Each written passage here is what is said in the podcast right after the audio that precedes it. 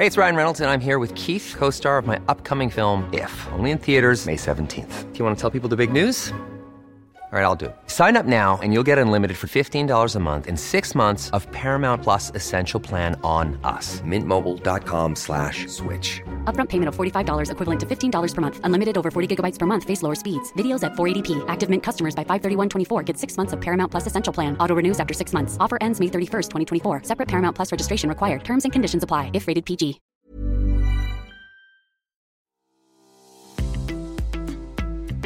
This episode of Fat Mascara is sponsored by BetterHelp. Listen, we all carry around different stressors, big and small. Therapy is a safe space to get those things off your chest. Plus, it can help you develop coping skills that make your life easier. I will give you an example. If you've listened to this podcast for a while, you've probably heard me say it to Jess or to a guest reframe.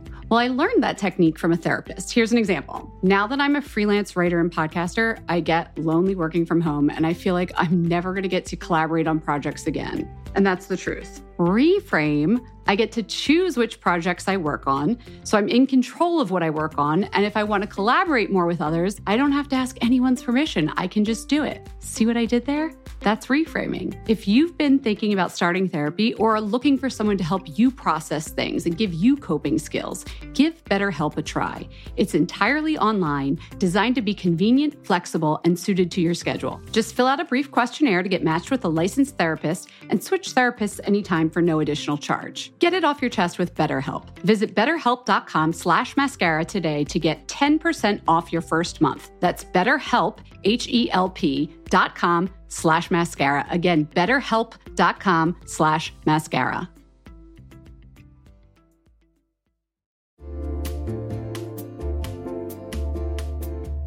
Hey everyone, it's Jen, and I have decided this is going to be the summer of uniform dressing. I'm going to have a few pieces on heavy rotation, and I'm telling you right now, they're all going to be linen and they're all going to be from Quince. I don't know why I'm going so hard on linen right now, but it just feels right. And Quince specializes in timeless pieces made of premium fabric, and the best part is that all the Quince items are priced 50 to 80% less than similar brands. They have premium European linen dresses, blouses, and shorts from $30. I am personally very into the 100% European linen pants. They're cropped and easy. There's even a cute pinstriped version. And when I wear them, I look like I just stepped off a yacht. Do I have a yacht? No. Do I know what yachters wear? No, but that's the vibe. The linen pants come in sizes extra small to 3X and they're less than $40. Okay, like 10 cents less. They're $39.90. But the quality is excellent and they wash really well. How does Quince do it? They cut out the cost of the middleman and pass the savings on to us. Plus, Quince works with factories that use safe, ethical, and responsible manufacturing practices and premium fabrics and finishes. Get warm weather ready with Quince. Go to quince.com slash fatmascara for free shipping on your order and 365-day returns. That's quince.com, Q-U-I-N-C-E, quince.com slash fatmascara to get free shipping and 365-day returns. quince.com slash fatmascara.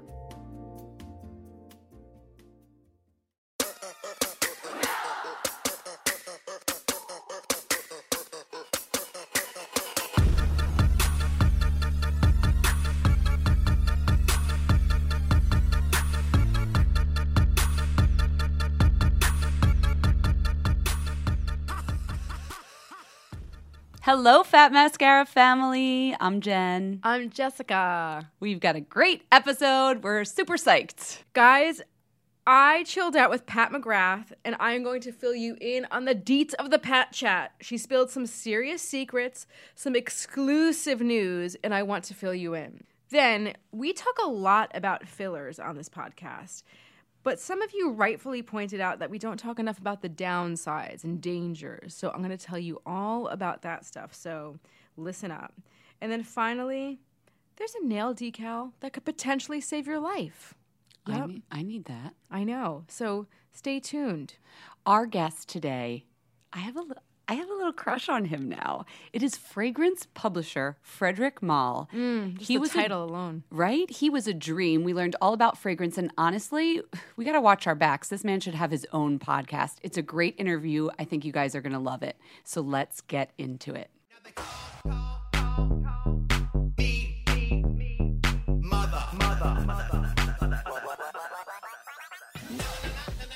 Jen, in sub zero degree weather, I put on my little booties and I hit the pavement And on Friday morning, I went out to see Pat McGrath, but I was hoping to see you. Oh, I got to see her that day too, but I, I was in the afternoon session. afternoon session, She's okay. launching Fab new product. That's part of it. Her Decadence palette, it's one of the mothership palettes, the fourth one, and these gorgeous MatteTrance lipsticks. And you can see me wearing Vendetta on our Instagram. It's a stunning red, and that's coming out the 18th as well. Yes. Um, but the real thing was the QT with Pat. QT. Quality time. Like you had one on one time with Pat? Yeah, we had a little cozy, co- cozy couch chat. Where was I? I did not have one on one time with Pat. I was like herded in like a like cattle Right, with that- a bunch of other editors. That's like the thing at these events. Listen, you just gotta, you gotta budge your way in. You I gotta budge in. I think it's your red hair. People remember you. Uh, oh, I'm going to dye my hair red. So, what did you learn in your one on one with Pat McGrath? So I had to ask her because you know every single time it's the sequins everywhere. It's the sequins, yes. you know, all over the table. There's not an inch. I always wonder, like, you know, who is the poor intern that has to prop style the the set before because it's so dense. You know those hard sequins that are in like all of the packaging. Yeah, and how many sequins were killed in the oh making of Pat God. McGrath Labs packaging? Honestly, So I said to her, I said, "Wh- what, come on, tell me, what's with the sequins? And she said, and I, I'm not going to do her accent, but it was so fabulous. She goes, she's always been obsessed with shine, sparkle, and dimension. And that's been really like the root of her line. She said- Sure, yeah. She said the concept of her whole line came really quickly. And she said that these, you know, I kind of asked her, I think I alluded to like, oh, cool, like, so we should save them. And she looked at me like I had eight heads. And she was like, darling, of course. She's like, you mean people are throwing them out? And wait, like, what? She thinks people are opening up the little Ziploc bag, and then what are we doing with the sequins?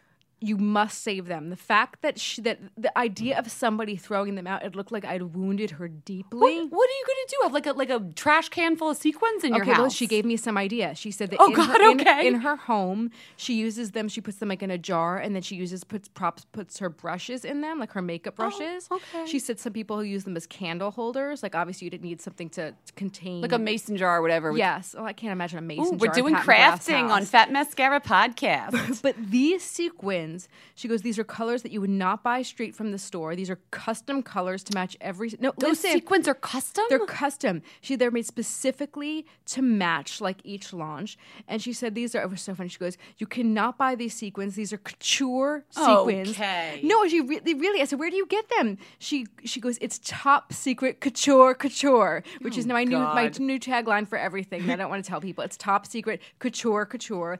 And she said she went through a million like sequins before settling on these because uh, different ones didn't have the right shine or they bent. Like, have you noticed? Remember when like yeah, they're more like little them? diskettes, sort of. They're so hard you can't bend them. This was all. Is this the new. Bitcoin? Are we gonna like use these like, sequins? trade them as currency? Yeah, and then like in ten years we're gonna find out it's worth four billion dollars. This is the stuff that she said will really like couture houses. Like they will use these on garments. right, all so right. this is not like your, you know, what's that store? I can't think of it. H and M sequins. Yeah, you will not find these sequins on like an H and M like party dress. These really Okay. are a bit of couture. Then I said to her, "All right, lady, your skin." I mean, I look like I was the crypt keeper next to her. I don't know if any of you guys have seen the photo of her on Instagram, but she looks like She's glowy AF, and Yeah. that woman doesn't age. yeah, it was her skin's outrageous. So I said, "What are your secrets?" She told me that she uses her dermatological skincare from her derm doctor, and I'm going to butcher his name, or Orentreich. Orange Reich. He's on Fifth Avenue. Okay. So that is her derm to go to. We should put al- a we should put a link on the. we're gonna put a link because I'm so sorry, Doc, that I said it like that. And she goes to Rescue Spa on 19th Street, and she goes to Denuda, gets her facials there, and like so many, I'm sure of our listeners, she's obsessed with bio, biologique recherche, Biologique P- recherche. recherche, um, P50 lotion. So- And it doesn't surprise me because it looks like I'm looking at like a fresh layer of her skin every time I see her. Yeah, that's like a peel lotion with I think AHAs maybe and BHAs. I'm not sure what's in it, but I know it smells funky, but it's worth it. Unicorn it's very pee. Strong. It's bu- it's Unicorn unicorn, pee. Couture, couture. couture couture it's top secret couture couture okay Good secrets. um and i asked her i said pat do you think you'd ever expand into skincare because i could you know her eyes lit up when she was talking about this oh, stuff. oh, did you get some beauty news? You know, you know, Pat. She's very coy, and she's a very smart businesswoman. Businesswoman. And she said, "At the moment, we're staying with color, but obviously, I'm sure coming soon. Who knows? I'm obsessed with skincare, so I would not." Be surprised if we see something incredible coming out that makes her skin look glowy and fabulous. Okay, and listeners, give us credit if she does come out with skincare, and let's pretend that we scooped it first. How about that? I mean, Couture, couture, yeah, people. it'll be top secret. Couture, couture skin. I'm waiting, Pat. We love you.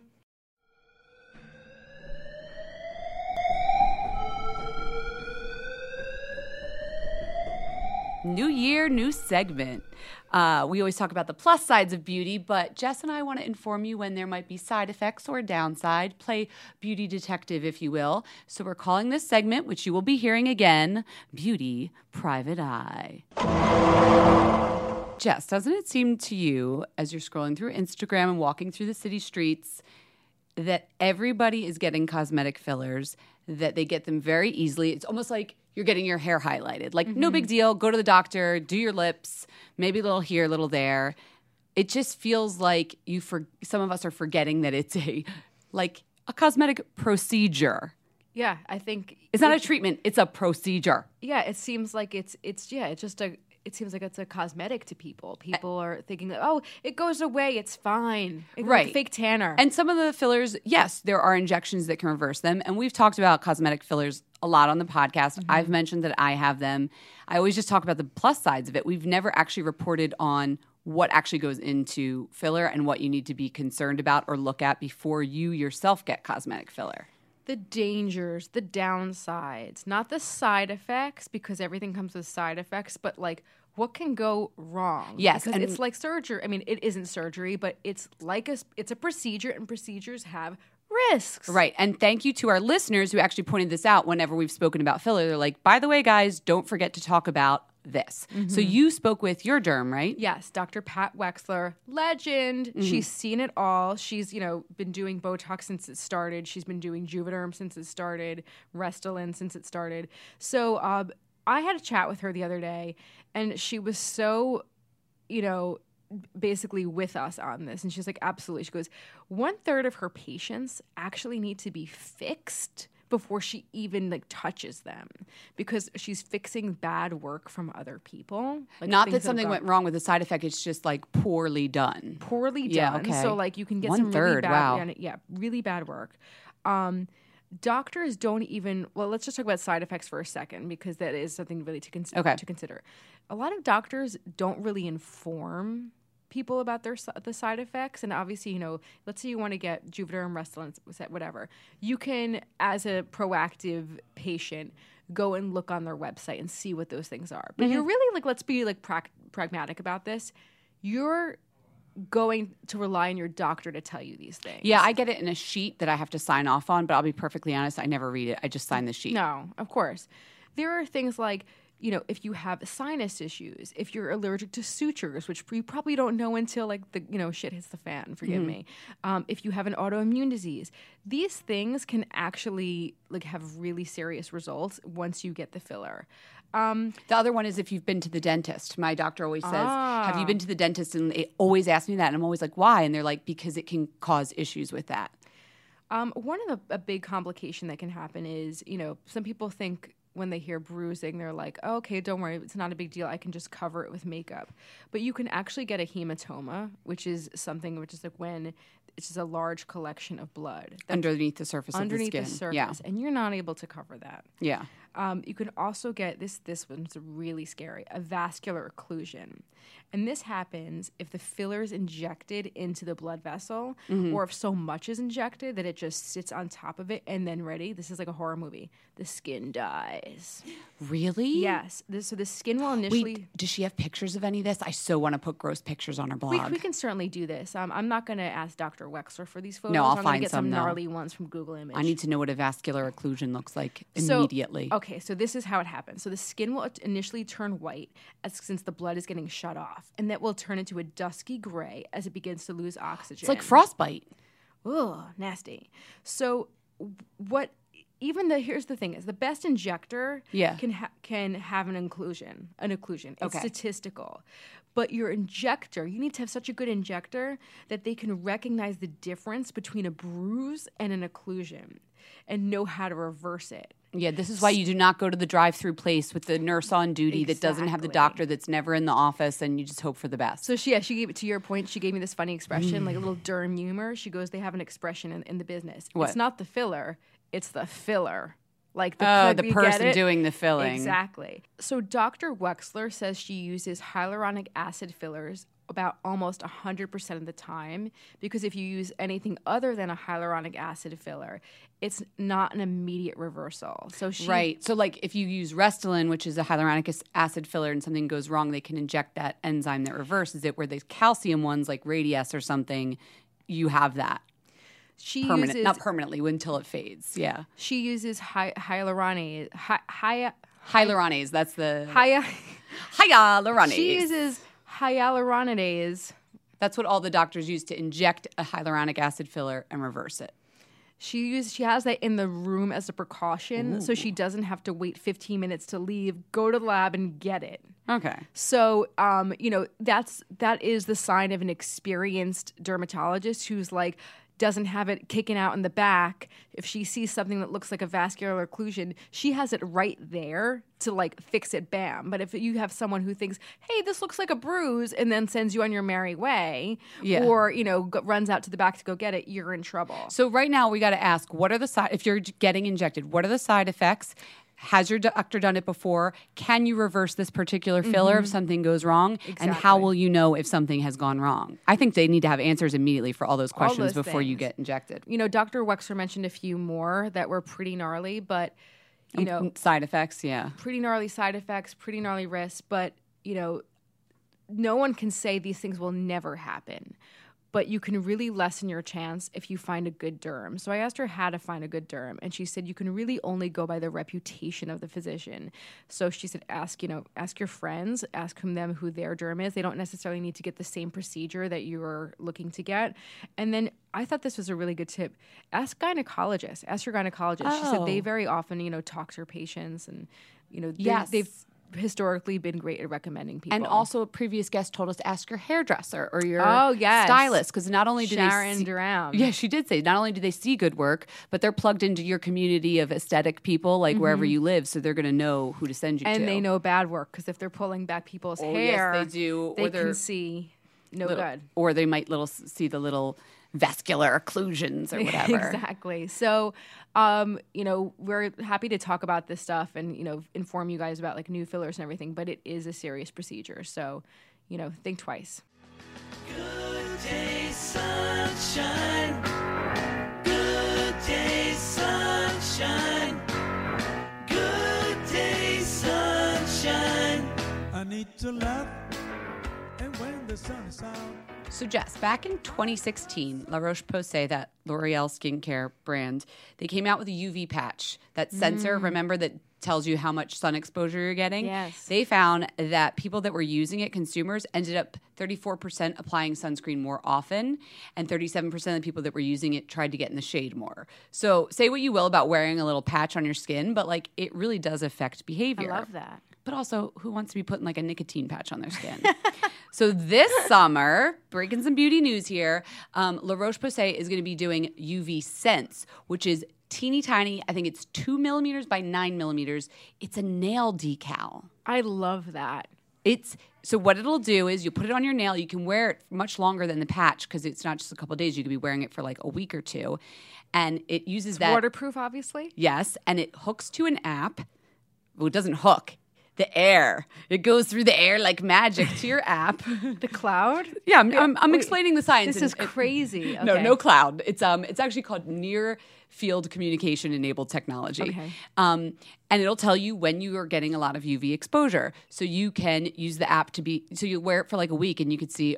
Okay, I've been getting in the sun too That's much. Genius. How much is this thing? Okay, I'm glad you asked that because I reached out to the company and I was like, I need to know where, when, whatever. They're like, the most we could tell you is it's coming in summer 2018. Oh my god, I'm there. I would wear this. Yeah, I would so- absolutely wear this. I I need to be so, scared. too. I need to be scared. There's something about the skin one that I was like, all right, I don't, I don't know, I don't care that much. But remember what my New Year's resolution was? Wear SPF more vigilantly. I'm going to try to do that, but I'm going to get the decal because just the fact of you putting that on makes you more aware. If then I'll be wearing sunscreen 35% more of the time, I'm sort of like doing myself a favor. I also love that it will be, you know, seeing that on someone's hand will be a conversation starter and make SPF more of a like um I mean, there's nothing like bad about it, but I think it will normalize like wearing SPF and being Yeah, it's cool. It's almost like it's like, wearing the- yeah. the, Nike. Um, the armband, the thingy. yeah, I that sound, we sound like our mothers right now. That Nike, That thingy, that, like that Apple crazy, thingy, that Fitbit. No, yeah, yeah, the Fitbit. It's Okay. it's like you know I care. It's cool to be healthy. Yeah, I care about my health. Yeah. Yeah, And to be honest, if you're dressing up and whatever, it's so tiny that you could not see it. Like it's on your nail. It's not like it's a patch. Yeah. So it can go either way. But if once I get mine and you're going to get one too, Oh I'm my gonna be- God. I'm going to be showing it to everybody.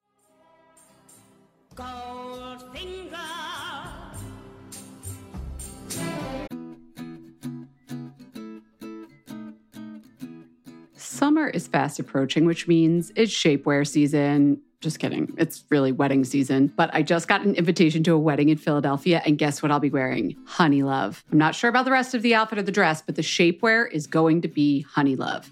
Here's why Honeylove has revolutionized compression technology so you no longer have to feel like you're suffocating when you're wearing shapewear. Plus, they have lingerie inspired design details that you'll want to show off, and all their fabrics are breathable to keep you nice and cool, which is perfect for hot days. Let me tell you a story. I remember being at a wedding, this was a few years ago, pre Honeylove, and I wore a jumpsuit, and I wasn't sure if the bathroom door locked well, but I had to take off the entire jumpsuit and then roll down the shapewear to pee. And I was like holding onto the back of the door at the same time, completely naked in the bathroom. And it took so long, and I caused this whole backup of the bathroom line. And after that, I was like, never again. Until Honey Love came along. Honey Love's Superpower shorts have a 100% cotton gusset, so you don't have to wear underwear underneath. And there's a convenient opening in the underwear area, so you don't have to take off the whole thing to go to the bathroom. It's so easy. Honey Love products make you look good and feel good, whether it's for a wedding, event, an everyday boost of confidence. Honey Love is the perfect plus one. Treat yourself to the best bras and shapewear on the market and save 20% off at honeylove.com slash mascara. Use our exclusive link to get 20% off. That's honeylove.com slash mascara. After you purchase, they'll ask you where you heard about them. Please support our show and tell them we sent you. Honeylove.com slash mascara for 20% off. The summer vibes are just getting started, so shape your life with Honeylove.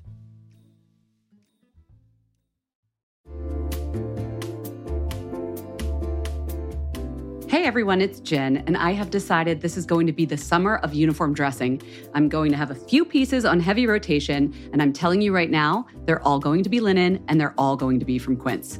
I don't know why I'm going so hard on linen right now, but it just feels right. And Quince specializes in timeless pieces made of premium fabric, and the best part is that all the Quince items are priced 50 to 80% less than similar brands. They have premium European linen dresses, blouses, and shorts from $30. I am personally very into the 100% European linen pants. They're cropped and easy. There's even a cute pinstriped version. And when I wear them, I look like I just stepped off a yacht. Do I have a yacht? No. Do I know what yachters wear? No, but that's the vibe. The linen pants come in sizes extra small to 3X and they're less than $40. Okay, like 10 cents less. They're $39.90. But the quality is excellent and they wash really well. How does Quince do it? They cut out the cost of the middleman and pass the savings on to us. Plus, Quince works with factories that use safe, ethical, and responsible manufacturing practices and premium fabrics and finishes. Get warm weather ready with Quince. Go to quince.com slash fatmascara for free shipping on your order and 365-day returns. That's quince.com, Q-U-I-N-C-E, quince.com slash fatmascara to get free shipping and 365-day returns. quince.com slash fatmascara.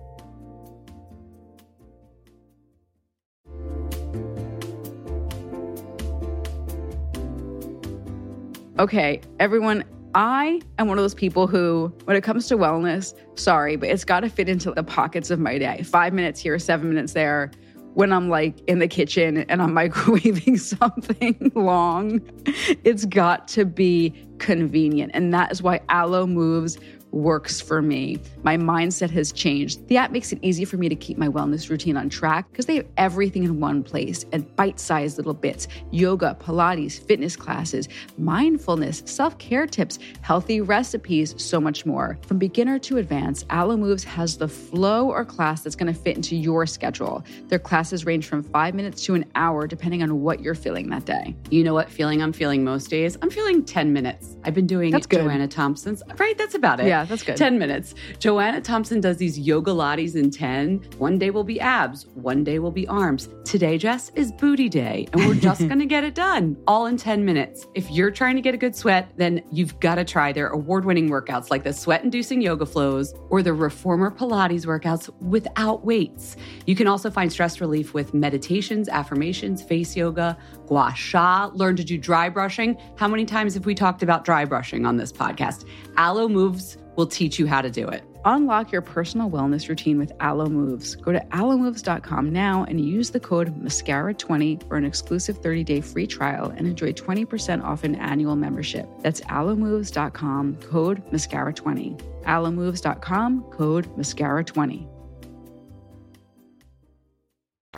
He's the man, the man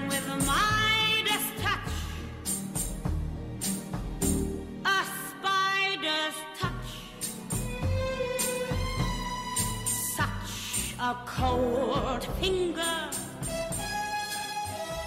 On Fat Mascara, we always talk about perfumers. We give them a, we we basically make them heroes. But I think the person who started this all is the man sitting across me right now in this gorgeous, what do you call this, tweed jacket? It is a tweed jacket. It's wonderful. I love it. We're going to thank have to discuss this jacket later. We're with Frédéric Malle today. We have the divine privilege. Frederick, thank you so much for coming to Fat Mascara. Thanks for having me. It's a Welcome. privilege. We should have had like a scented Malle candle here. I feel really like I Oh. know that would have really You can the send, elegance you can here. send us one later. I can. Okay, we'll, we'll have to discuss that. um, We're actually coming up with a new packaging, which is going to be beautiful. Oh, really? beautiful. Yes. what's it like? It's going to be made of porcelain. Mm, It's going to be very nice. All right, don't drop it. Uh oh. So you're referred to as a perfume publisher. Right. What does that mean? Well, the perfume publisher's story um is just an analogy. I realized that at the beginning of my company, when I was just working on those perfumes with perfumers, that my relationship to them was very similar to one of a publisher with his artists, with his writers. And people generally don't know our business. They don't know what a perfumer is. Um, they don't know what an evaluator is. So I thought, let's use that analogy to say that I'm dealing with artists that, unlike perfumes usually, I mean, that especially in those days, we started in 2000. Um, perfume had become really mundane then. Um, this time, I wanted to use that analogy to say we're work, we're dealing with works of art made by artists, and explain my job, which and my role, if you want, uh, which is sort of adapted to each of my perfumers' personality, um, and which is to sort of coach them to go as far as possible in their own endeavors. So um, it's. I then was baptized like a perfume publisher, but in fact, what I, I am in life is a perfume art director. An It's art another way to put it. Okay, so you're co- and you said coaching them. That's funny. That's like a funny word. Well, you know, I've been this doing this for many, many years. When you go to professional labs, you have people like me that work with perfumers. It's a very lonely job to be, be a perfumer. Um, you formulate, you smell, you reformulate, you resmell. After a day of that, you can't remember even your name. I mean, you're completely lost. So you need someone to talk to and to exchange about your own work. And I was that ki- kind of person. Um, so I'm like a sparring partner. you mentioned the word evaluator. What does Yes. an evaluator do? That's the sparring partner. The- That's the you. evaluator. Okay. Um, traditionally, evaluators um, were a bit like librarians. They knew most of the perfumes that those perfumers in those perfume stables, if you want, I mean those perfume labs, uh, were making. And when someone was looking for a particular perfume, they would dig into their perfume library. yes. So yes, again, it's the literary book literature analogy keeps yes, going. exactly. It's Okay. strange, isn't it? Um, remember that we don't have a language, a perfume language. Yeah. We always borrow from music, from literature, from painting, from food. So we're very poor in this sense. Um, but anyway, so an evaluator is someone that keeps that library and then sometimes readapts it and is the s- sort of sparring partner for perfumers. Got it. So they are like an in-house critique. I became an external critique, um, and because I've done that for so many years, I had the possibility to call the best perfumers in the industry, and convince them quite easily, actually, um, to follow me, and into that endeavor, which was. You know, the first company that would publish perfumes under their names. My company's name is Édition Parfum Frédéric Malle. Exactly. Which is probably what you guys know when you see it in the stores, right? Now, Exactly. did you? So you started as an evaluator. Right I started in a, you at, at a started lab and I was selling perfume and evaluating them. Yes, Are most evaluators were they perfumers before, or you don't have to be a perfumer? you to don't be an have to be a perfumer. Okay. Um, you have to know how to smell though, and you have to know how you have to know how to describe what you are smelling. So you have to know the raw materials, you have to know perfume structures, you have to know accords, um, and it's a slightly different fiber that you need. You need to speak the language, but you also need to know how to translate it and cater it to a fashion designer, for instance. Yeah. So you are this sort of go between. You're That's like what I was middleman, doing. yeah. Yes. So where did you get your training for that if you didn't train like a perfumer would? I got a very unique training actually. Um, I'm like I'm one of a kind. Of course you are. I mean, you don't seem so convinced. I, I'm going to prove it to you. Um, the, the um, first of all, I, I was brought up in this industry because my mother was working for Christian Dior. She was smelling perfumes for them. She was um, like a local art director um, on products. So we were always immersed in this, my brother and I. Um, so I didn't really have the language, but I had smelled perfumes, and, and I was so I was always shown perfume all my life. Then I desperately tried to become a playboy uh, when I was like 15, something like that, and um, very respectable though, uh, but a good smelling playboy. And I realized that perfume was such a great help to make me attractive. Yeah. Um, and I also realized how addictive perfume was then. So I had like, a head start. And then I was minding my own business in adver- the advertising industry, and someone who was running one of the best lab in the in in perfumery um, asked me to come and join him and work for him as his assistant. And that lab, which was called Roure, which now is merged with a big thing called Givaudan, um, had its own perfumery school where I went, where I spent a few weeks. I didn't spend a very long time, but then I was sent back to Paris, to the lab, and I was sort of locked up in a room for months to learn all the, the, the different essences, all the different accords, and the best perfumers of the time. Uh, a man like Edouard Fléchier, for instance, who was one of of the perfumers I'm, I have in, in Édition Parfum, uh, who had just made Poison, who had made Montana, who was a huge star, uh, and a few others were generous enough to teach me the drill. yeah. So I had like private courses every night by the best perfumers in the industry. I mean, the, in, during the day, I was sort of sent to my um, demise, and I had to smell everything. I still have that notebook where I made all my notes uh, Yeah. in my office today. Actually, Did you ever think I want to go be a perfumer now that I've done this? You know, to be honest, first of all, I was never at the level of a perfumer, and I was always destined to be that funny breed, uh, which is that sort of in between between fashion designers um, and perfumers. Got it. Uh, my boss in those days was saying there are two kinds of salespeople: the one that would sell, you know, a second-hand car, and the ones that think that they are perfumers. Unfortunately, you're of the second kind. Okay. Um, so I spent a lot of time with perfumers because Yeah. I was, in fact, a very bad salesperson. Okay. Um, but I wanted to make sure that they had the, the, the best thing, so I didn't make any effort to sell it. So you, um, it sold on its own because it was very good. So I was very, I was a perfectionist from day one. You really, you know, it's clear just from your line, like how much you love working with perfumers and how much true. you respect them, and just you know, looking if you looking at your website, um, it's it's really cool. It kind of reminds me, and like, don't laugh at the analogy, but do you ever see Ocean's Eleven? Yeah, yeah. Like everyone has their own little personality, and you're They do. introduced to the different characters, and it's like this person's like the more rebellious one, Mm. this per- person's the more the quirkier one. What can you tell us a little bit about some of the perfumers you work with? Like, what are they what are they like? Well, as you said, they're all very different, and I have a very different. It's like casting a rapport to- movie. yeah. Uh, first of all, the casting was done. Uh, not only they were the best perfumers, but there are people that love their business, and when you work with them, you have this very very odd rhythm. You smell. I mean, you concentrate. You smell. Um, you smell with your um, um, in a very innocent way. Uh, your entire self is to decide what he likes or doesn't like. Uh, so it's a very intense moment. Um, and then you shift to the other side of your brain, and you, when you speak the language like I do, you explain to the perfumer what you like and what you don't like in much more technical terms. So it's left brain, right brain all the time. Like down to the It's like emotional and then Yes. analytical. It's exactly. So it's first emotional, then you forget emotion. You do analytics af- after analyzing your emotion.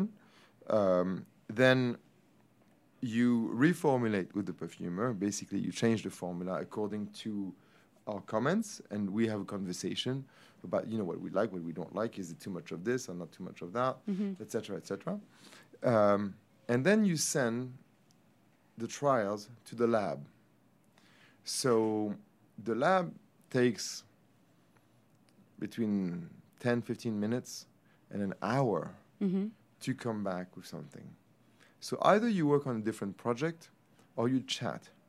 Many of them are from the south of France. They so chat. they are mega chatters. yeah. I mean, gossip. It's, it's gossip guys beyond, and about the business, and then you, and we because we, we we love our business.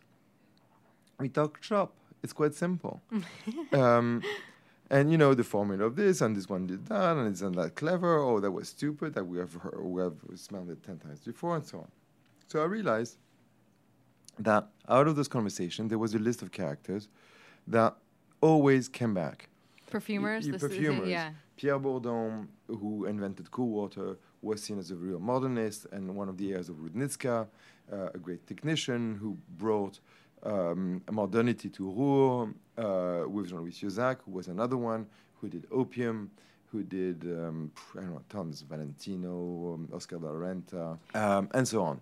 Uh, Dominique Ropion, who today is Oh, probably the best living perfumer, uh, was then a beginner uh, w- but already seen as a genius because he was formulating in such a bold way and a different manner than anybody else in the, in the industry and so on. So I made a cast of characters out of those conversations because also what's fabulous in this business, although it's very competitive, they all work on the same briefs. Um, Yeah. And there's always one winner. I mean, you know, you're silver medal, you go home with your perfume.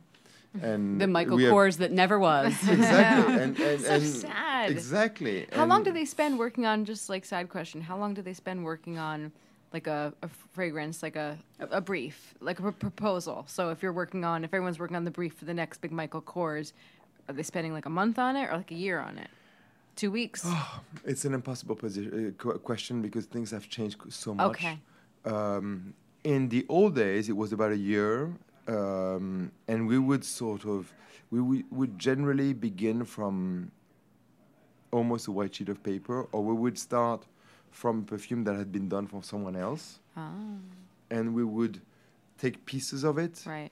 uh, or recut it like a, like a dress, literally, uh, or make it more complicated, or simplify it, the contrary. But we really started from nowhere. Um, but we were beginning from things which we thought was right for that designer, for that brief. Now, what labs do um, for these big mammoth briefs, um, I mean, their um, goal is to win the test mm-hmm. because they know that there's going to be that focus group and you have to win. So first they want to know who is going to be the benchmark, who is going to be that market product that they're going to, s- that the, the, the, the client is testing against. So, according to what they are going to use as a benchmark, um, they have an array of perfumes that n- they know will test better than that. So they first understand the. So unartistic. oh, it's not artistic at all. I mean, it's those like having a jury with lawyers and picking the right jurors. And Yes, exactly. Ay, ay, ay. Yeah, yeah. That's no, no. It's, this is Jen. this is why uh, this is why I did my uh, started my company in 2000 because I was so sick of that and so bored. Wait, let me ask you this though: Are any of your fragrances the would have been Michael Kors's, or are they new, beautiful things that just never found a home? There's only one called Musc Ravageur Mm-hmm. that could have been a big product and was not made for me.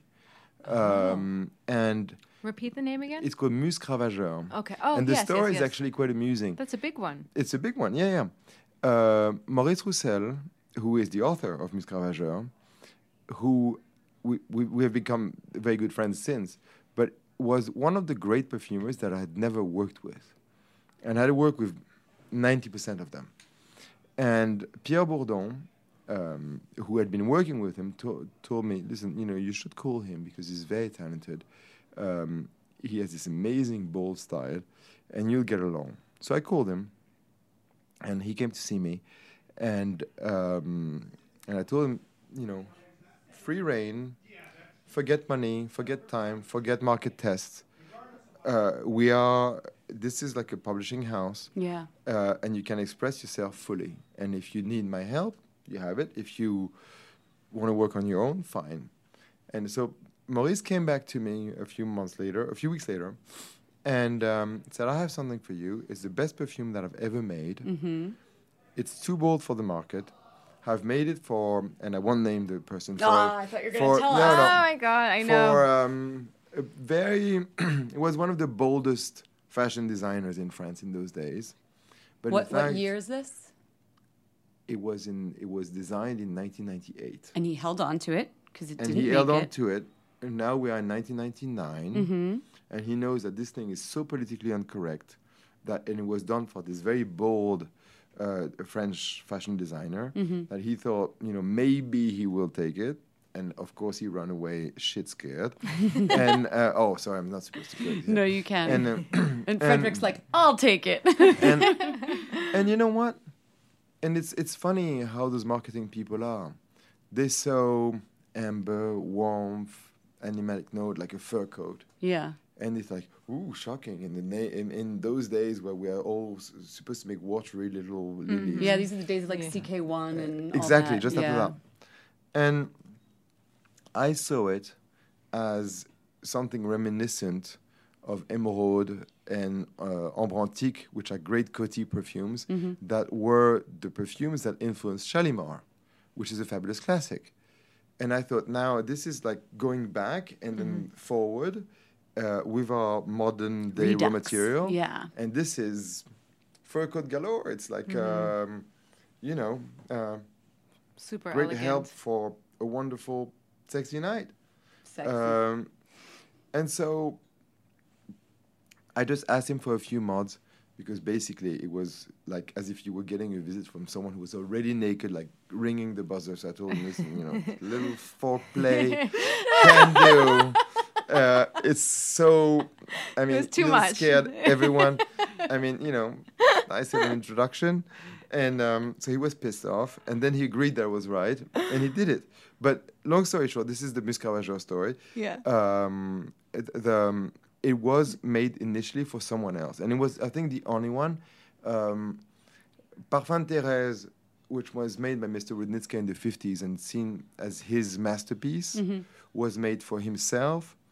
I think he proposed it to my grandfather at Dior um, in the late 50s. My grandfather died. No one at Dior after that had the guts to buy it. And his wife was the only one to wear it for all these years. And it became one of the legend of our business because Mrs. Roudnitska always always smelled so good, and she would never admit to what she was wearing, and it was their secret. And they gave it to me because they were so touched that I came up with this idea of sort of putting perfume forward. and which one is that? I'm sorry. it's called Parfum, Le Parfum de Thérèse. okay. It's beautiful. So, Yeah. It's like, it's very much like Paris in the 50s, uh, but done with sort of Photoshop. Because in those days, people didn't use tho- those water fruits. Mm-hmm. And it's the first one that has melon and cucumber and all of that stuff, which came in perfumeries basically in the 90s. Yeah. So you mentioned we took you on a turn, but you mentioned that you know when you started it, it was because you were working with all of these perfumers, the best of the best of the best. Yep. And was that like you know the light bulb moment where you're like, okay, I need to put their own non-market driven fragrances out? Was there something else? No, the, the, the something else is was very true. Uh, was very um, sorry. Was was very um, present. Um, we were amazingly bored, not to say completely depressed. Um, I couldn't go to Pierre Bourdon, who is the perfumer that I was the closest to in those days, without having this sort of litany of complaints of, you know, um, the art director of such or such house is gone. Oh, Now this is like when you're having your gossip sessions. yeah, okay. gossip session. Gossip session is Yeah. huge in perfumery. Um, Is it because it's such a small industry? Yes. Or, yeah, like, yeah. We all know each other, and Yeah. Mm-hmm. I've, done, I've I was brought up into it, and I had been into it for already almost fifteen years. So, yeah, we knew everybody, and it was a small world of people Mm-hmm. that knew how to make perfumes. The chairman of Dior, Maurice Roger, was a genius at making perfumes. There was a woman called Chantal Roos who was very, very good, who made you know the big YSL perfumes and all that. There was a cast of characters that perfumers looked forward to working with because they knew that they would drive them to become better and to make very finished, um, um, highly defined, new and recognizable, highly recognizable perfumes. And then now, these people were replaced by guys that came from P&G, uh, that sold cat food the year before, and now they are sort of, you know, running a big French fashion house making perfume. And it's all about the bottom line. And it's about the bottom Yeah. line. It's about the test. It's happened to so many industries, music, media. Yeah, it's Yeah. a similar story. It's it's all driven by distribution. The minute um, perfumeries, especially in Europe, were where, which were run by individuals that had done that from generation to generations, who really knew about perfume, who'd see you coming in, look at your dress, look at the way you behave, uh, look at the way they do, do, you do your hair, um, uh, wondering if you are a loud person or quiet person. I mean, all these things that, w- that we communicate, they would know within five seconds what sort of perfume to give you. And if they had a doubt, they would ask you, what was your perfume history? and they would know that you have been wearing patchouli all your life or lily of the valley or whatever because they knew all those perfumes Right. so it's like a mathematical formula for them and they would say oh have the latest by dior it's exactly what you want or have the latest by ysl it's what you want And they'd be right.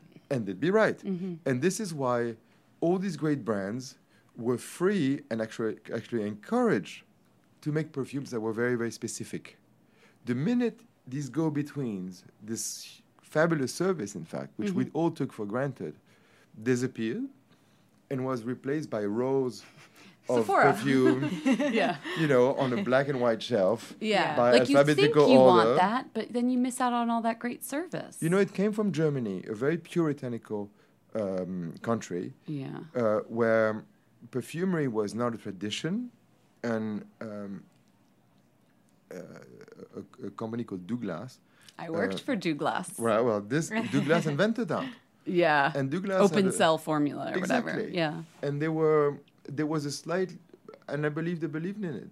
Um, there was a slight moral stand on this because they were saying, you know, y- don't be pressurized by these Like a gatekeeper. Is- Yeah, by the by these aggressive salespeople.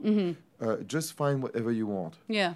But Come in and find out. That was our tagline. yes, I kid you not. That's what we had to say. Exactly. Come in and find out. exactly.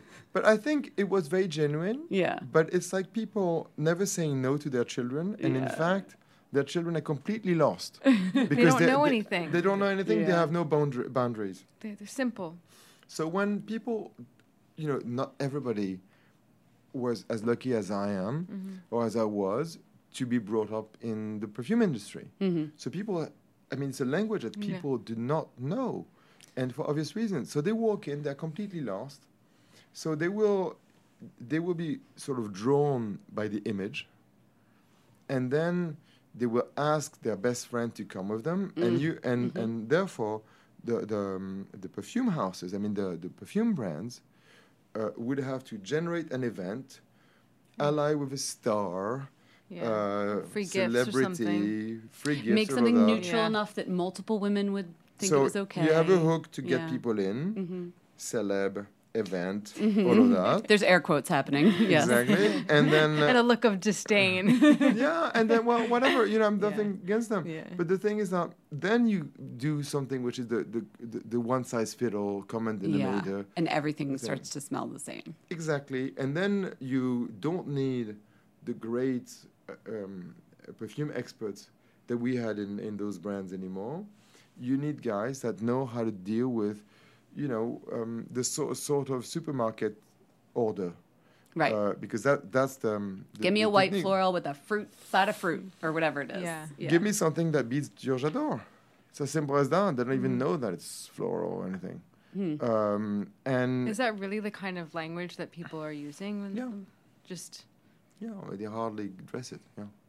So it, it's very simple. So when you are in love with this business, when this is a big part of your life, um, you're quite depressed. And so my idea was very simple. I just told this, I mean, my re- reaction was, you know, stop complaining. We're just, there's, it's a huge opportunity for us. We're just going to show people uh, what perfumery can be. And, And they'll come what? around. Instead of making things super basic, one size fit all, like an extra springy underwear, uh, we are going to make, at the contrary, very high end, very high perfumery. Yeah. We'll be more inventive. We are going to put even more money than we used to in perfume. We're going to take our time and we're going to make the perfumers of our dreams. And if possible, as you know, there are great families of perfumes, like tuberose, like chypre, like all of that. We'll take them and we'll make them go much further. We'll reinvent them, or we'll do something completely new. Let's reinvent the wheel. It's fun. the perfumers must have been ecstatic when you said "I'm Exactly. do That's why I was saying previously Yeah. that it was a very easy sell. Yeah. Because uh, I went to Pierre Bourdon, who actually his reaction was quite amusing. And you were asking me about people's characters. Um, he had been copied so much for Cool Water that he says we are going to be ripped off. They're going to copy us. It's going to be horrible. And then he came back to me and said, "You know what? The key will be to have a central raw material, which will be so expensive that they are going to have Wow. great difficulty copying it. So this is how we did Iris Poudre, which is made around a big slug of iris, which is very expensive. Mm. And if you copy Iris Poudre, either you put the money or you get a crappy, a cheapo version. version. yeah, we wanted to ask you about that. Your fragrances are a bit more expensive than yes, because they're way more expensive to make.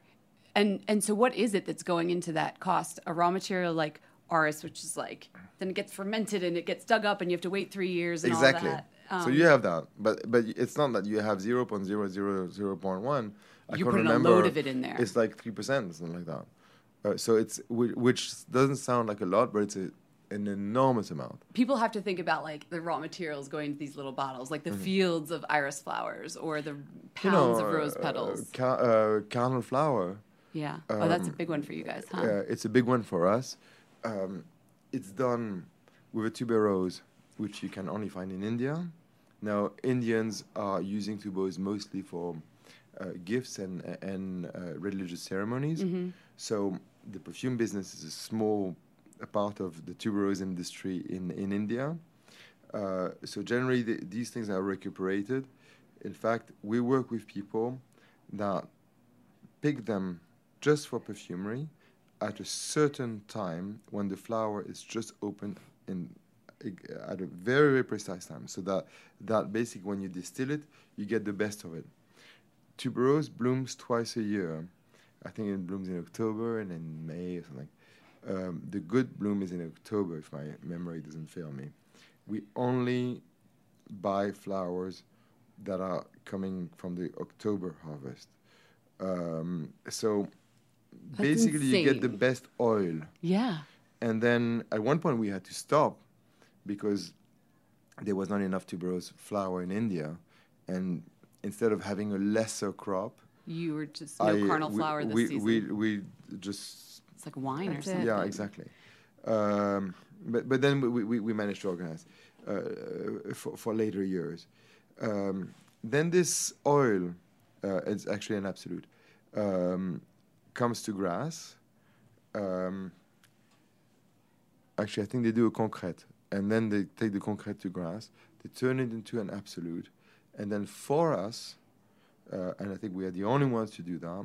They do what's called a molecular distillation, where they take the unwanted parts away. Yeah. So we have something which is way more pure than any other brands on the Would, market. would a layperson smell the difference between that and just like Well, yeah. you would? You just know it would be better, I- and you wouldn't know why. Mm-hmm. If you have the 2 next to one another, it's, it's obvious. Um, and the other thing is that because it's it has the molecular molecular distillation, Mm-hmm. um, there are some spices in there which uh, are not allowed by rules and by IFRA and, and Mm. European regulations. Um, so uh, it's isoeugenol. Um, so it's IU, uh, it's, it has much less i- isoeugenol, so you can put more tuberose. So this is why Carnal flower is already based on way more naturals than any perfume in the industry. So it's not. So imagine you have the best tuberose. It's molecularly distilled, so already you multiply the price by two because half of it goes to the bin. Yeah. Um, and then you put way more of it. So in the end, you have a perfume which costs 10, 15 times more Jeez, than any perfume in the industry. just Um, from the raw materials. Yeah, and we s- we sell it. It's it's our most expensive perfume. How much is it? Um, I think it's 400 a bottle So uh, uh, for 100 ml you've, you know, I uh, or 380. I'm terrible with prices. Much We'll put it on the blog. We'll double check. when you know when your line came out, it felt very, you know, it was very much one of the only lines that I would say, well, this is this is niche perfumery. This is you know the kind of fragrance you can only get in one of you know your boutiques, and this is like artisanal, top quality, yada yada yada. Now we're seeing so many brands Yeah. that call themselves niche perfumery. Um, does that mean anything to you? They all kind of have the same, a similar price point to you, but you were the originator. What do you think about this whole category? Someone told me the other day something that made me laugh. He says God will recognize his children eventually. Damn! Oh, burn! Mic drop. I like okay, that. well, I guess we know your thoughts on that. Okay, and you straightened up too. This is where we really need a video. can we talk about these these raw materials a little bit more? Because you just mm-hmm. mentioned a lot of things to me that smell really sexy, and I feel like you're known. Carnal Yeah, but that's the fun. Yeah, I mean, you we like make to sex make in a bottle. sec- Do you think that's this is a- my business. Do you Sorry. think that's the only? Point You're in the of per- business of sex. He's so sex. Absolutely. Do you think that's the only No, purpose I'm- of I'm- I'm- perfume? His publicist smelled very sexy walking in, Mary. I know. I gave her. Yeah, a but hug. she's It's naturally gorgeous. sexy. It's Oh, uh, yes, yeah. she is. But do you think that's the only reason people wear fragrance? yes. Hmm. Um, and if it if I had to sort of give a yes or a no, yes. Interesting. I think that each per we are basically animals of seduction. That's my big theory in life, and we each have our ideal of seduction. Some people want to have a loud seduction. Some people want to be more discreet. Mm-hmm. But it's it's we are trying to be a sort of ideal self Right. version of ourselves. Sure. And the way to be the best, that best version of ourselves, um, matches a perfume. So you can wear Bigarade Concentré and smell mostly citrus and have this feeling of long lasting freshness as if you were walking out of your shower for about the entire morning. Um, so it's going to match your immaculate look and your perfect hair and your quite white teeth, and you know, Yeah. you- that, that sort of sporty Go look. on. I'm like, He's not talking about us. I'm not talking about you, I'm afraid. No, I, I but he do was. confirm. I was like, Jen has very Uh, white teeth. and and um, yeah, but the rest is different. Um, Wait, now I'm going Uh, to tell you which of your fragrances I wear. I want to know what that says, but continue. yeah, well, we'll come to you. Uh, don't be impatient. And and and then you know, uh, there are people that like to sort of almost perfume themselves for themselves, um, and sort of going back almost to their childhood. Um, and it's not really s- He's a- looking at you and he's a he's big right. seduction. You're a cocooner with your perfume. But but then if you're a cocooner, then it's yet something else. Uh, I mean, we are all different types of people, mm-hmm. And I They think that. don't sound very sexy then. Cocooners are not very sexy then, is that? I mean, this is uh, you know, they're sexy cocooners, I imagine. Well, they Lovely- must be out lovely there silk. somewhere. yeah, like But it's a different, it's a different approach to sex. Sex doesn't have to be high heels and No, sort of S and M and you know walk over me. I mean, that's the uh, carnal flower people. I Yeah, mean, no, no, no. Cauliflower pa- people are much brighter than that. Okay. It's more um, sort of California. Uh, Wait, what are the wait? find. Which which fragrance is the um, S and M high heel one? No, I'm, I'm not going to go into that. I mean, you know, Wait, then tell me. we're, I we are like, in a moment with such political correctness. Okay, that okay, I have to be extremely careful. Yeah, that's what right. I'm We- saying. you're right. You're right. well, I wear. I mean, Angel- only girls in that room. My God. Sorry. Um, He's wait, like, I, I'd like to sell some fragrance. I wear Angelique sous la pluie. What does that mean? That you like textures. Texture. That you don't like something. I'm actually I'm surprised. I thought you'd be a sort of notch up. Uh, you like something fairly quiet. It's Uh, my hangover perfume, actually. Ah, you see, now you're talking. It's like when I, because I wear perfume every day, but if it's But like, it's not something that you you would go out with. no, no, it's my everyday Ah. morning, and I gr- maybe had a little too much to drink, and it just freshens me up and just makes me feel like It's fresh. It's sort of dynamic, it's but like a it gin has. and tonic. It's a little hair of the but- dog. but it- well, it it smells like gin and It tonic does because there's, there's a hell of a lot of juniper in there. oh, I wasn't wrong. Um, uh, I always would think you be wrong? you sort of seem so surprised. I don't know. You're like a clever girl. Because I'm, I'm talking to the guy who helped create it, and I'm calling it gin and tonic. It's much and, lovelier and you're on the money. Okay, I'm. Um, I I, love mean, that. yeah, yeah, yeah. you can hire me. We'll Yeah, talk later. but but in the evening, Yes. you would be much more portrait of a lady or something Oh, I love way Portrait of a Lady. deeper Yeah, than that. beautiful. Hmm. Okay, I'll check That's a that one out. beautiful fragrance. What um Even maybe Mus Musc Ravageur. what do you think is the sexiest smell? Personally, Yeah. There are many, many sexy smells. It's like saying, you know, the most beautiful color for a painter. Right. Um, it depends what you do with it. Um, in terms of raw material, it's first of all we we make those compositions. Some are more sexy than others, but then, you know, I'll never forget this black girl crossing Madison Avenue when I was a starving student here in the '80s, and it's the first time I smelled Giorgio, and I was like, wow, like she was 200 yards away, and I could smell it. and you know what? I was on the other side of the block. Yeah. Yes, It's yeah. that kind of fragrance. It was like, wow, this is incredible. And the whole image was to die for. Yeah. And I have the same uh, with people very close to me, actually wearing Portrait of a Lady Mm-hmm. or um, wearing Carnal Flower or Musc Ravageur and all that. But they're all their different versions of sexy. And thank God there are so many ways to be sexy. And Yeah. it'd be so boring to be, you know, to have that routine and loving always the same person Yeah. and the same perfume. And, um, you know, we are all about diversity. But I think what's very important is to be yourself in life. And to have the, not to try to smell like your best friend or someone on TV. Actually, you don't know what people on TV smell of, but uh, really smell of. um, but you want to have a perfume that you're really comfortable with because if you have that, there are many chances that it will be, it will, it, it, it will work with you. And it's the combination of a person and the right perfume for her or him that makes them sexy. Mm-hmm. And I think that's very important. There's not one ultimately sexy perfume. Yeah. Are there any uh, particular notes that you're sort of over right now that there's too much of, in the either in the marketplace or even with the perfumers that you work with? Like, please don't give me another gardenia or whatever.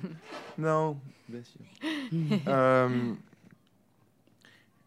I'm honestly when I'm bored with, uh, but I never liked it, so it's easy to be bored.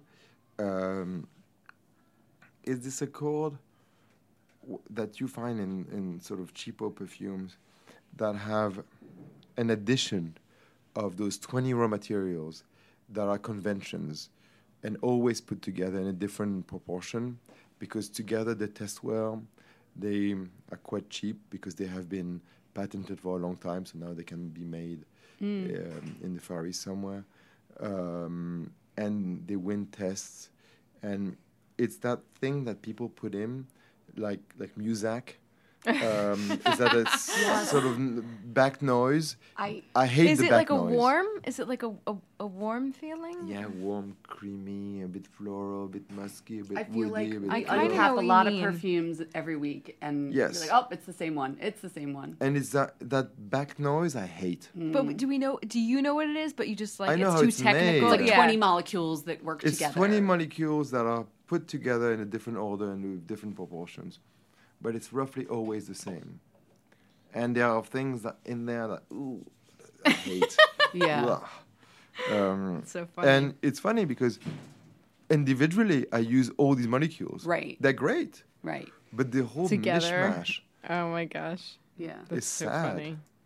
So, where do you get when you're doing this day in day out? Like, it must be so. I just kind of can't imagine like you're working the same perfume with the same perfumers, the same like well, different jumbles of notes. Where do you kind of like clear your head and like get like new, fresh, creative inspiration? It's a good question. Probably on vacation, uh, doing nothing, Where's your spot? reading. Um, Where do you like to go? I, I, I do all sorts of vacations. I travel a lot. I'm going to Mexico for, for Christmas, for instance. Uh, but um, um, in the summer, I, sp- I spend time in Biarritz, um, where I grew up, um, and I sort of disconnect. And sometimes, you know, you have that. You can also smell a flower occasionally. You're like, oh, this is cool, and maybe I could do something with that. I mean, you I really remember coming here. Like you're offline. Like you really. Disconnect? I'm not. I, I actually truly disconnect. Okay. And now when you're on vacation in Mexico, what's in the toiletry bag? Like, do you wear cologne or fragrance every day? Yes. What do you wear? Actually, this is when I wear fragrances yeah, vacation. um, Because you're not at work. because I'm not at work. Because when I'm at work, usually No evaluating. Yeah, unless um, there is one thing that I need to live with a little bit, uh, which is either almost finished or question mark or um, something that you know a Dominique of that world will sort of ask me to check out, um, and then because I have four children, meaning and a wife, Mm-hmm. uh, meaning five potential guinea pigs, uh, I spray on them. yeah. so what are you what are you wearing personally then? I wear a lot of Géranium pour Monsieur. Mm-hmm. Um, I wear this perfume, which I adore, called Monsieur, which is this deep leathery patchouli, which is very nice. Who's the fra- who's It's done by the- Bruno Jovanovic, Okay. um, and it has rum absolute in it, which is very Goes with your tweed cool. jacket. I Yeah. feel Actually, like. it does. Yeah. um, even more serious than that. Yeah. And, um, so um, I wear a lot of our vetiver. Mm-hmm.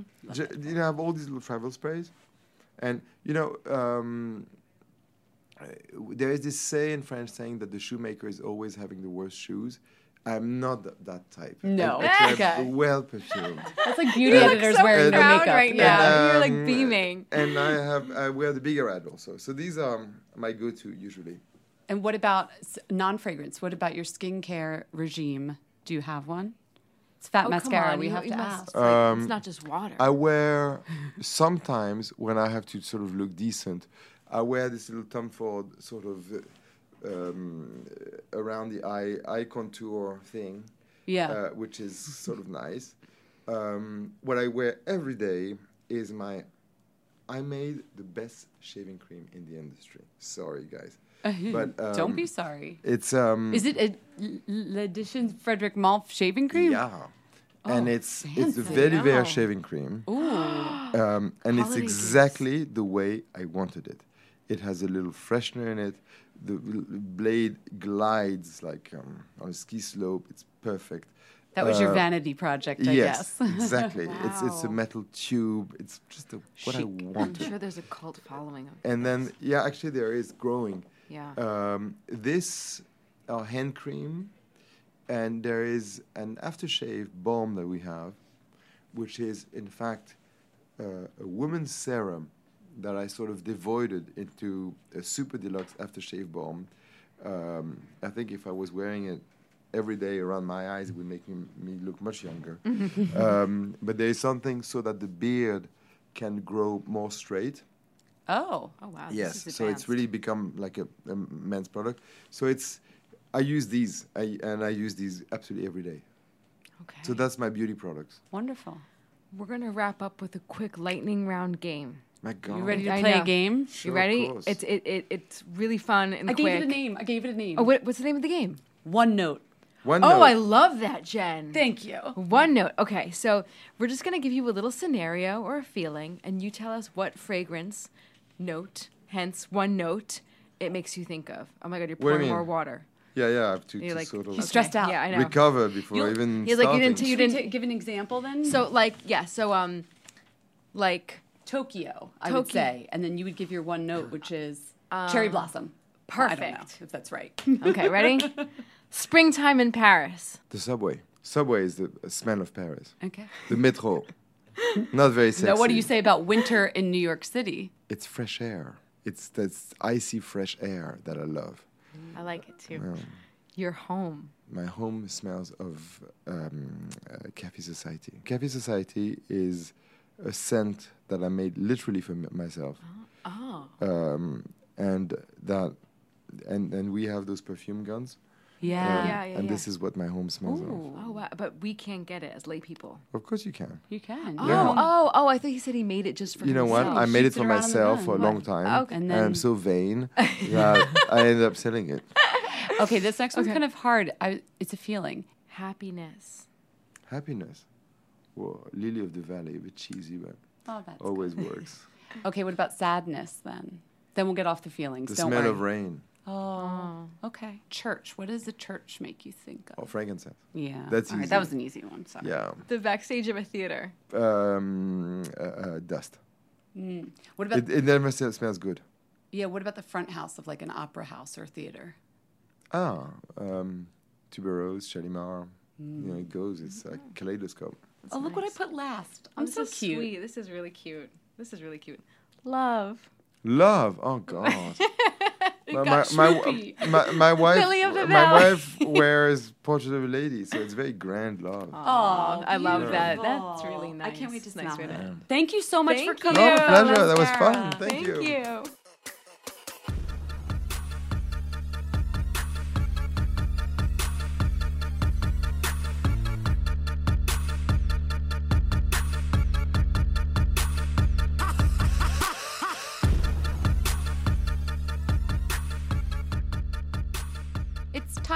Raise a wand, but first I have to lower a wand because it was around this time last year that I raised a wand to my favorite winter fruit, the clementine. And I just have to say, the clementines this season have been lackluster, in my opinion. I haven't really had any good fruit this season. I, then I feel bad because I'm like, I bet you Florida had some cold snap last year or something, or like bad environmental thing, and that's the reason. Sorry, citrus growers, growers of Florida. Um, so lower a wand to the clementines, but raise a wand. You're never going to believe that I'm on board with this product. Frank Body Lip Scrub. Can you believe I'm raising Why a wand? I, why would I not believe that? Because I feel like lip scrub is one of those products that Jen 1.0 back in 2017 would have been like, lip scrub. Who needs lip scrub? Just use a washcloth. I use a lip scrub. Okay, well, I a lot of them just feel like hurty and itchy and make my lips like red and inflamed, and then I'm like, what's the point of lip scrub? But I met with the uh, founders of Frank Body. It's that Australian Yeah. coffee scrub body brand, mm. and their coffee scrub's delightful. It will make your bath a mess, but the lip scrub has little coffee grains in it and sugar, and it's super melty mm. and like butter, and it's just like I feel like I'm giving myself a little treat at the end of the day, and I nice. and I you know I just slough off the flakes, and it's just really makes my lips super smooth. So raise a wand to Frank Body's lip scrub. Slough it off. How about you? What are you raising a wand to? Right, I'm going to raise a wand too. A product that I did mention on the podcast, but I did not give it a proper raise wand, and it deserves it. It really deserves it. The Christopher Buckle Exposure Matte Warming Powder. Now, when Christopher came into my office about like six months ago with this product, he used it on me and then they left me with a version of it that was not my shade. And it was, I don't like cop- copiously, or gratuitously call things in if I don't think I'm really going to like love them and use them. I stalked his publicist being like, I need what he used on me. I need the warming powder. I need the warming powder and in my in light, which there's two shades. There's like a light and a there's deep and there's light. Which one do you think Mariah uses? I don't know. Maybe she uses like different ones for like how tan she wants to be because I feel like she kind of goes like lighter and darker depending on like her look. Um, but the light is so I'm telling you, this is not like I've used all the best bronzers. I've used Guerlain Terracotta. I've used NARS Laguna. I've used them all. Too Faced, bum bum bum. This is a sheerness that's not like it's not a bronzer it's a really it's a warming powder it just makes you look alive i used it today i went to a meeting someone said jessica you look so rested it's the Oh. warming powder Wait, didn't you get hit on today on the street? no too? that was last that was last week Did you have the warming powder on? I did have i did have a lot of makeup on that day I'll toot your horn for you. Thank you. Somebody said she looked like Julianne Oh, Moore. Thank you, thank you. Um, could I know? Could, actually, could, you know what? I did have the warming powder. There you go. Because I woke up late, and I just threw that on because I, I, throw in the warming powder and a red lip, and I look done. Here you go, guys. Get some warming powder. Any red lip of your choice, but use this warming powder. Just zhuzh, zhuzh, zhuzh, you're done. It is so freaking light. It is um, about thirty-two dollars on QVC.com. The end. The end. Thank you so much for listening. We're growing because of people like you telling your friends and fam and all that. But if you really want to help us out, which would be amazing, please go over to iTunes and write us a little review or just throw us some stars. Five, please. That would be incredible. And if you want to know where to find any of the people or places or things we talked about, go to fatmascara.com and check out our blog. You can follow us on all the social channels at Fat Mascara or email us at info at fatmascara.com. We'll even read your letters on the air. So profesh. So profesh.